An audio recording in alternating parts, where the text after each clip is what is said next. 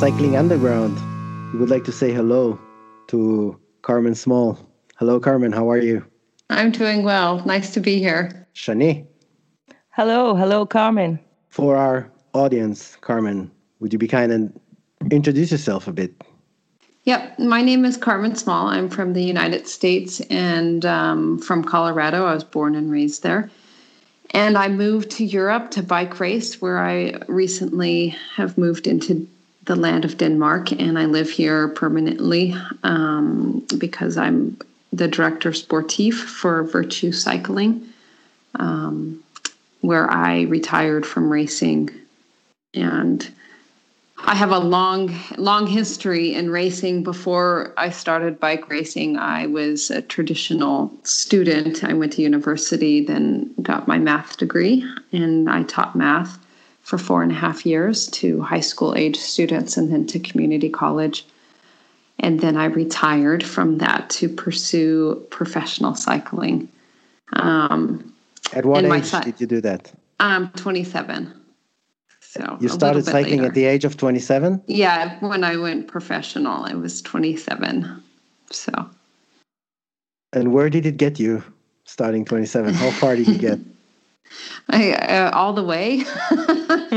I uh, I was pretty relentless in my career, so I, I stuck with it. I give myself the like stick with it award, um, and then you can achieve it at the end finally. So, um, yeah, I started racing with the U.S. national team a year later. So in 2008, I came to Europe and started racing internationally with the team, um, and then I kept pursuing the goal of cycling through some ups ups and downs. I tried to quit the sport once in 2009, but um, uh, the sport wouldn't have me quit. So I kept going, and um, I stayed in the U.S. and raced domestically, but then would come over to Europe with the U.S. national team quite a bit. Um, and then I won my first national championships in 2013, and then kept getting second place until I won again in 2016. Um, and and on the international level, I was third at World Championships in 2013, and then won the team time trial with Specialized Lululemon in 2013 and 14.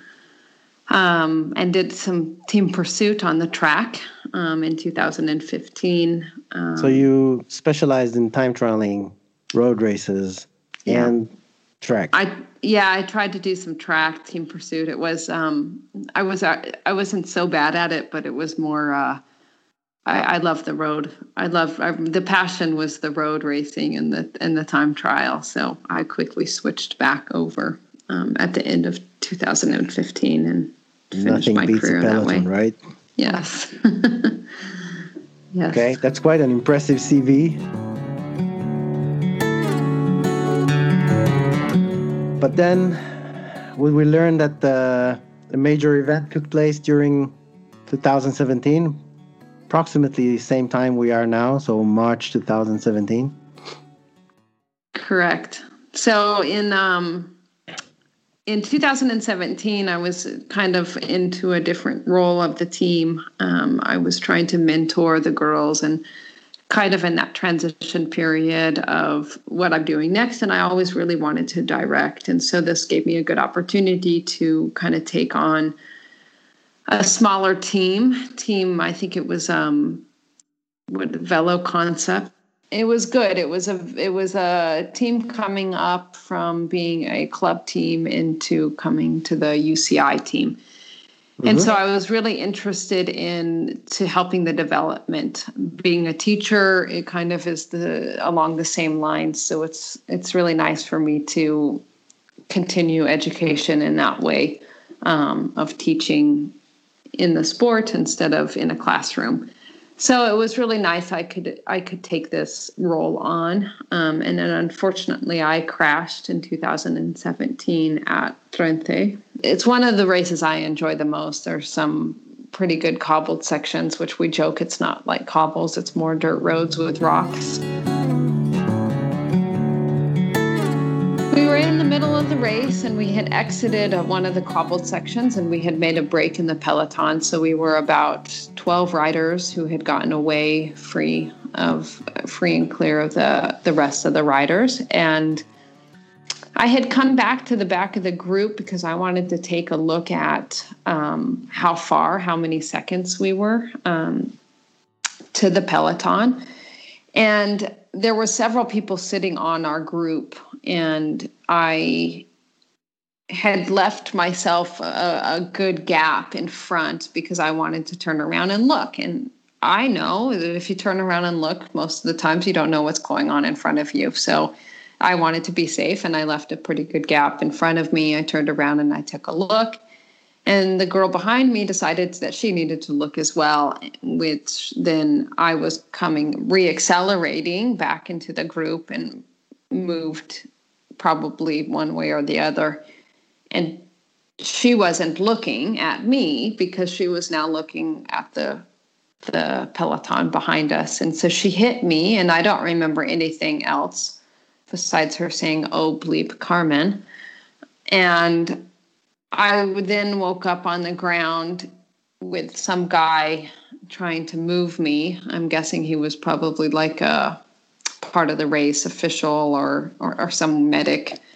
And they got me to the side, but by that point, I don't know how long I was out for because the cars were there now. So it was quite a few minutes or so I was not with it or mm-hmm. unconscious. And so, and and uh, then it was kind of really strange. They put me in the ambulance, but then they took me out of the ambulance, and then they put me in the car and drove me in a car to the hospital. So I was really sick. I remember I was really cold in the back of the car. I asked for a blanket. They stopped. They wrapped me up in a blanket and I, I don't know why they didn't put me really on a stretcher or make sure I was okay. But once I got to the hospital, they put me on a stretcher, and then I asked to go to the bathroom, and they wouldn't let me move my neck or anything. And I'm thinking, well, I just left the race in a car and came here, so now this protocol is very strange. They ran some tests on me. They did like an MRI of my head. They did some concussion things, and then they let me go out of the hospital.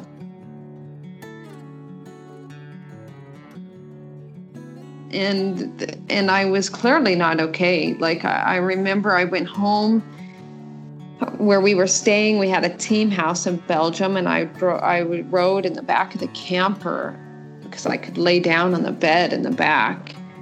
And I was so sick.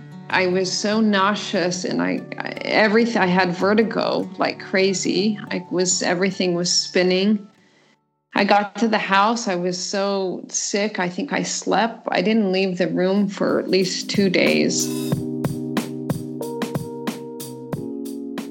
At this time, did you ever go back to the hospital? No, nope. I never once went back to the hospital, um, which was kind of insane now looking back at it because I wasn't okay. Like I couldn't, I, I was literally, I slept. I mean, I really slept for like three or four days straight.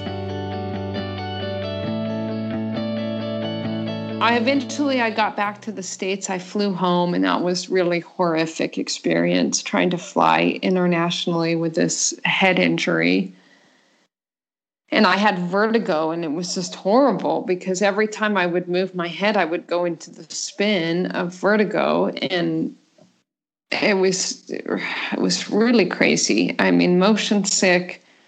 So I finally got home, and of course, you know, I start feeling okay. Am I better or am I not? And I tried to ride the rollers. I mean, I was it was insane what I was doing. I tried like I went on the free rollers mm-hmm. while having vertigo and thinking this is okay, you know. But because all no you wanted, is, all you wanted all to do was do ride the get bike. Back. I mean, all you want to do is like get back to your self and you want to get back to what you're doing. This was my life. This is my job. This is who this was my existence at that point. So i had vertigo for six weeks before i went to get help. So our national team federation i was on a call because at the i was on like a I'm the AAC rep, who is the athlete representative for the Olympic sport of cycling. So mm-hmm. I was on this selection call, and then the one of the people at our NGB says to me, "But I don't understand. Your crash was like six weeks ago."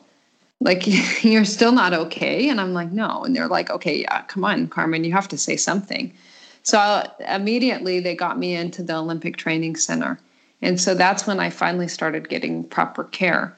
So i was in their facility for three weeks and i had treatments every day. I had physical therapy done every day. Then finally my vertigo went away. I saw a vestibular specialist. Um, so I started seeing some increase. We started me easy doing like 30 minutes on the trainer. And then like first I just started walking and walking was almost too much.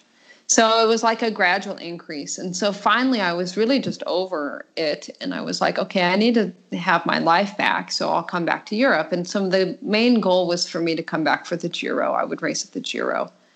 So I came back to Denmark where we were having a camp a team time trial camp and I was okay. I could do the efforts, but I was getting headaches, really bad headaches. And I was very overstimulated by everything. So being with the team was really, really hard on me. All the talking, it was too much for me to handle. And I, I tried to race, and I should not have been racing at all. Um, it was really bad decision by the team director to let me race. And because athletes, you're never going to say no you want to race. This is what you do. Okay, Carmen, I have a question. Mm-hmm. At this point, when you came back to racing, mm-hmm. was there a doctor who told you that you're good to go, that you're you have all the okays from him or her to be good to race? Not really. I mean, the the doctor at the OTC, they didn't really want me to leave, but what else are they going to do if I want to leave? I can't be held hostage there and I didn't have any more vertigo, but the problem was is I was lying to myself a bit because I was still having headaches. But I was like, okay, it's normal. And it's really hard because as an athlete, you're always injured. You're always not feeling 100%. So you just push through. If your knee hurts, you're okay, yeah, but it will go away. It's always this weird relationship with your body that you have.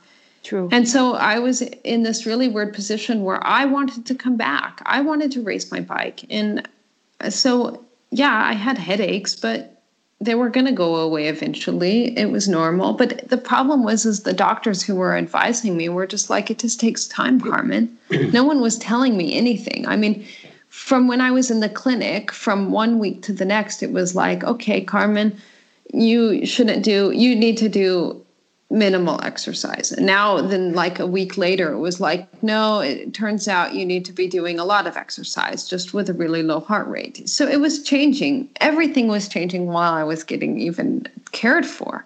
And the problem is, is that the doctors at the time, and they know more two years later, hopefully, they don't know a lot. Every person's concussion is different. There's no protocol. There's no like, okay, your arm's broken. Now we're going to splint it and put it in a cast. No, it's your brain. And everyone's reaction to concussion is different. So, how do you treat that?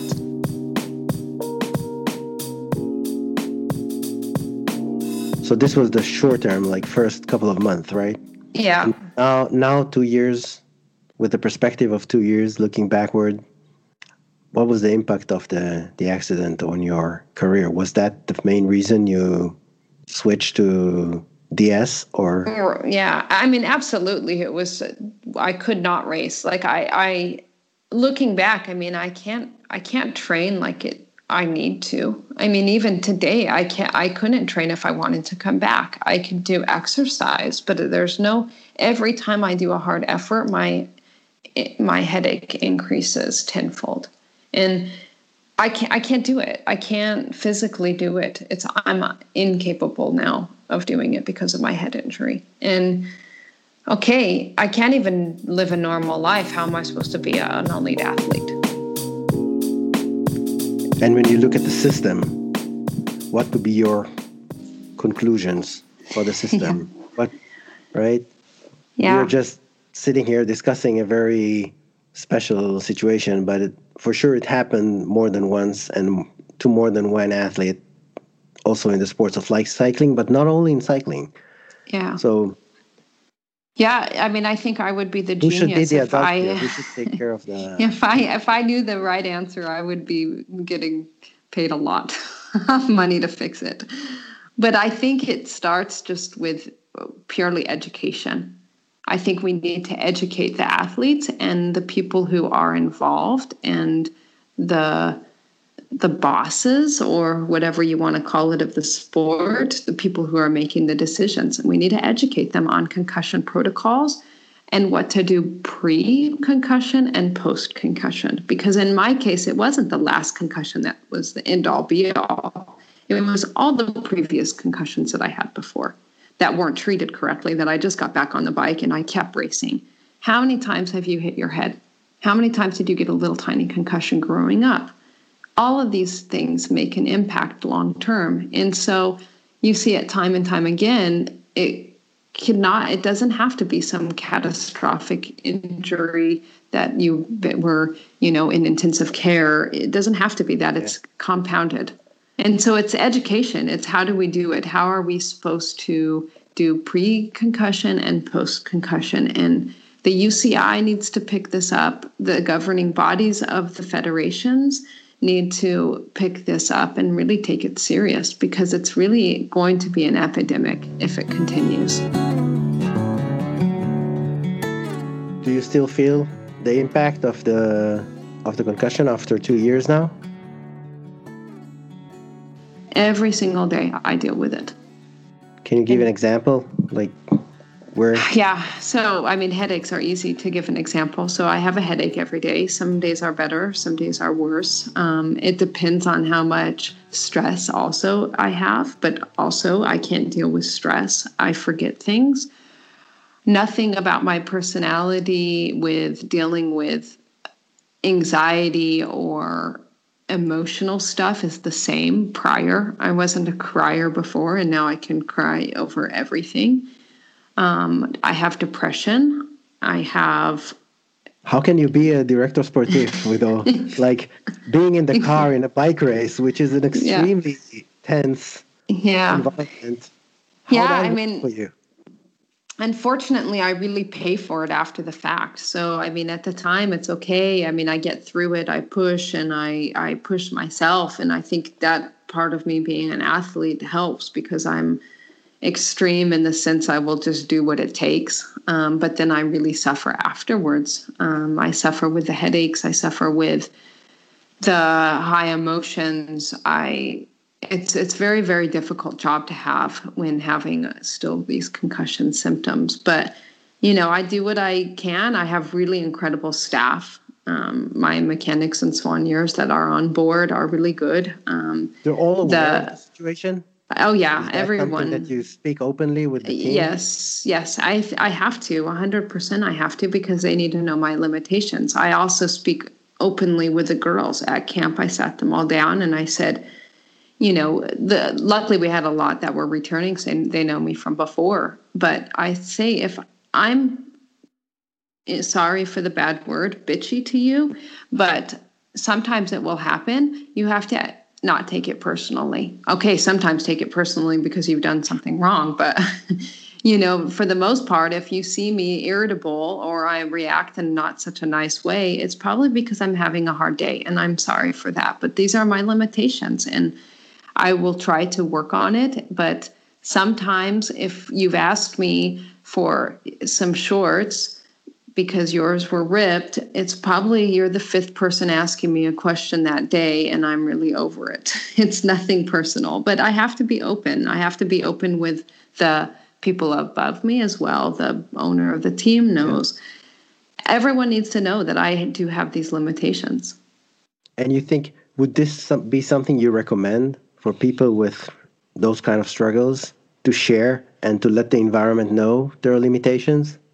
I think Is you have work, to. Does that works better? Because um, sometimes people tend to keep that personal stuff within themselves and do not share it.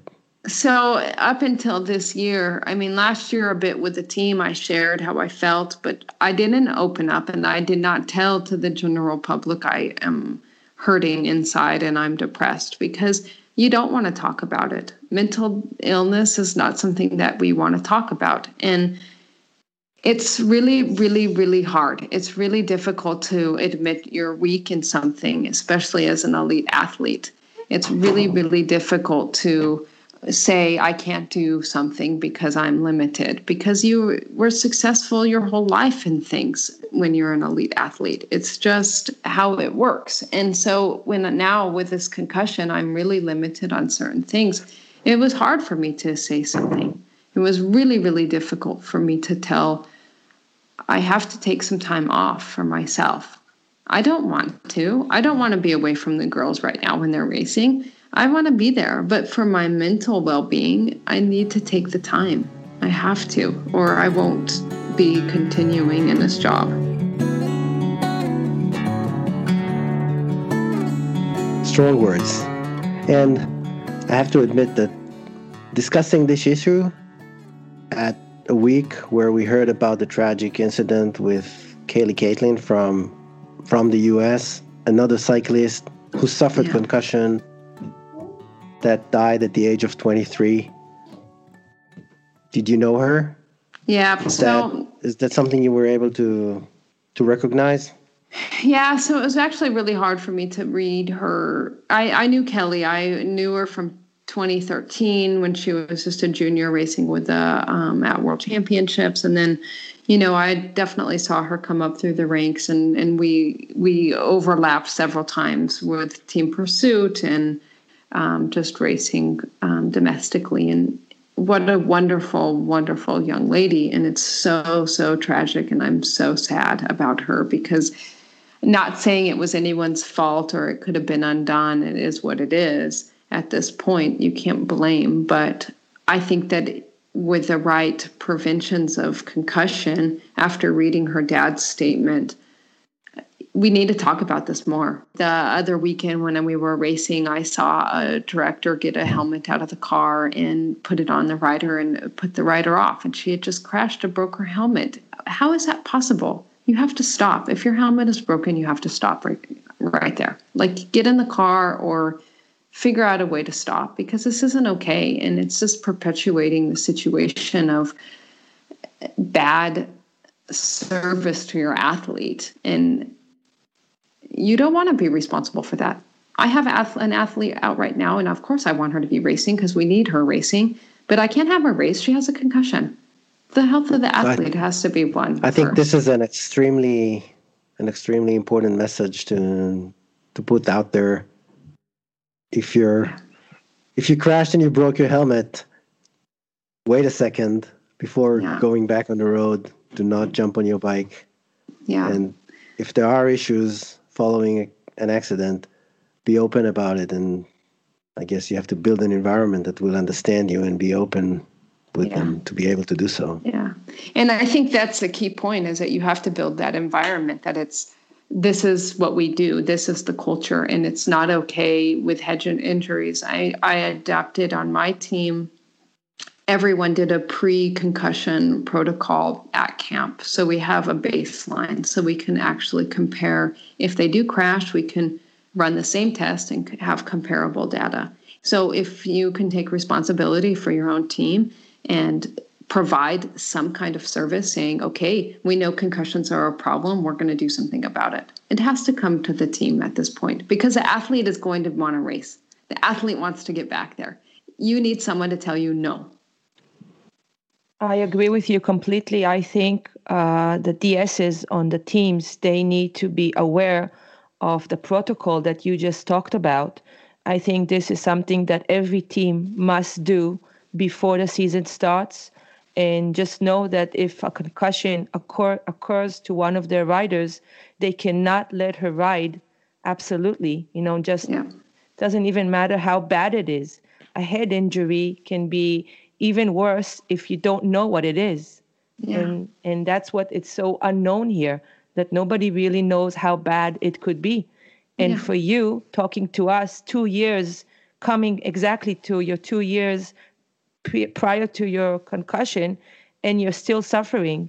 So I presume yeah. there are many girls out there that had some kind of a head injury, ignored it, kept on going, and still, you know, are saying, my God, how much can I still have these headaches, this dizziness, this everything together, and I cannot race like I used to. Yeah. And it's it's really crazy to me because if you just change the body area and say it's your arm and you break your arm and your arm has not healed for two years or six months everybody understands people would be, be like oh my gosh this is crazy we need to get you help now. But since it's something you can't visually see because you look fine of course in the outside i look fantastic. Okay great. But i'm not okay. I'm screaming on the inside help please. I'm not doing okay. But no one sees it so they just think oh, oh she's fine or he's fine. Carmen first i wanted to say thank you that you were able to share this enlightening story with us i mean i think it's both important and interesting i want to wish you well yeah thanks same for me i hope that by bringing the story out people will be able to understand it and maybe implement some of the things that you recommended and so. be more aware of the of the situation. So many thanks. Yeah, thank you. Thank you for helping me share it too. We recorded this podcast on March 17, 2019, about two years after Carmen's crash. In some sort of cosmic closure, her team Virtu was able to win the same race Marta crashed in, the Drenthe in the Netherlands today with Marta Bastianelli. Congratulations.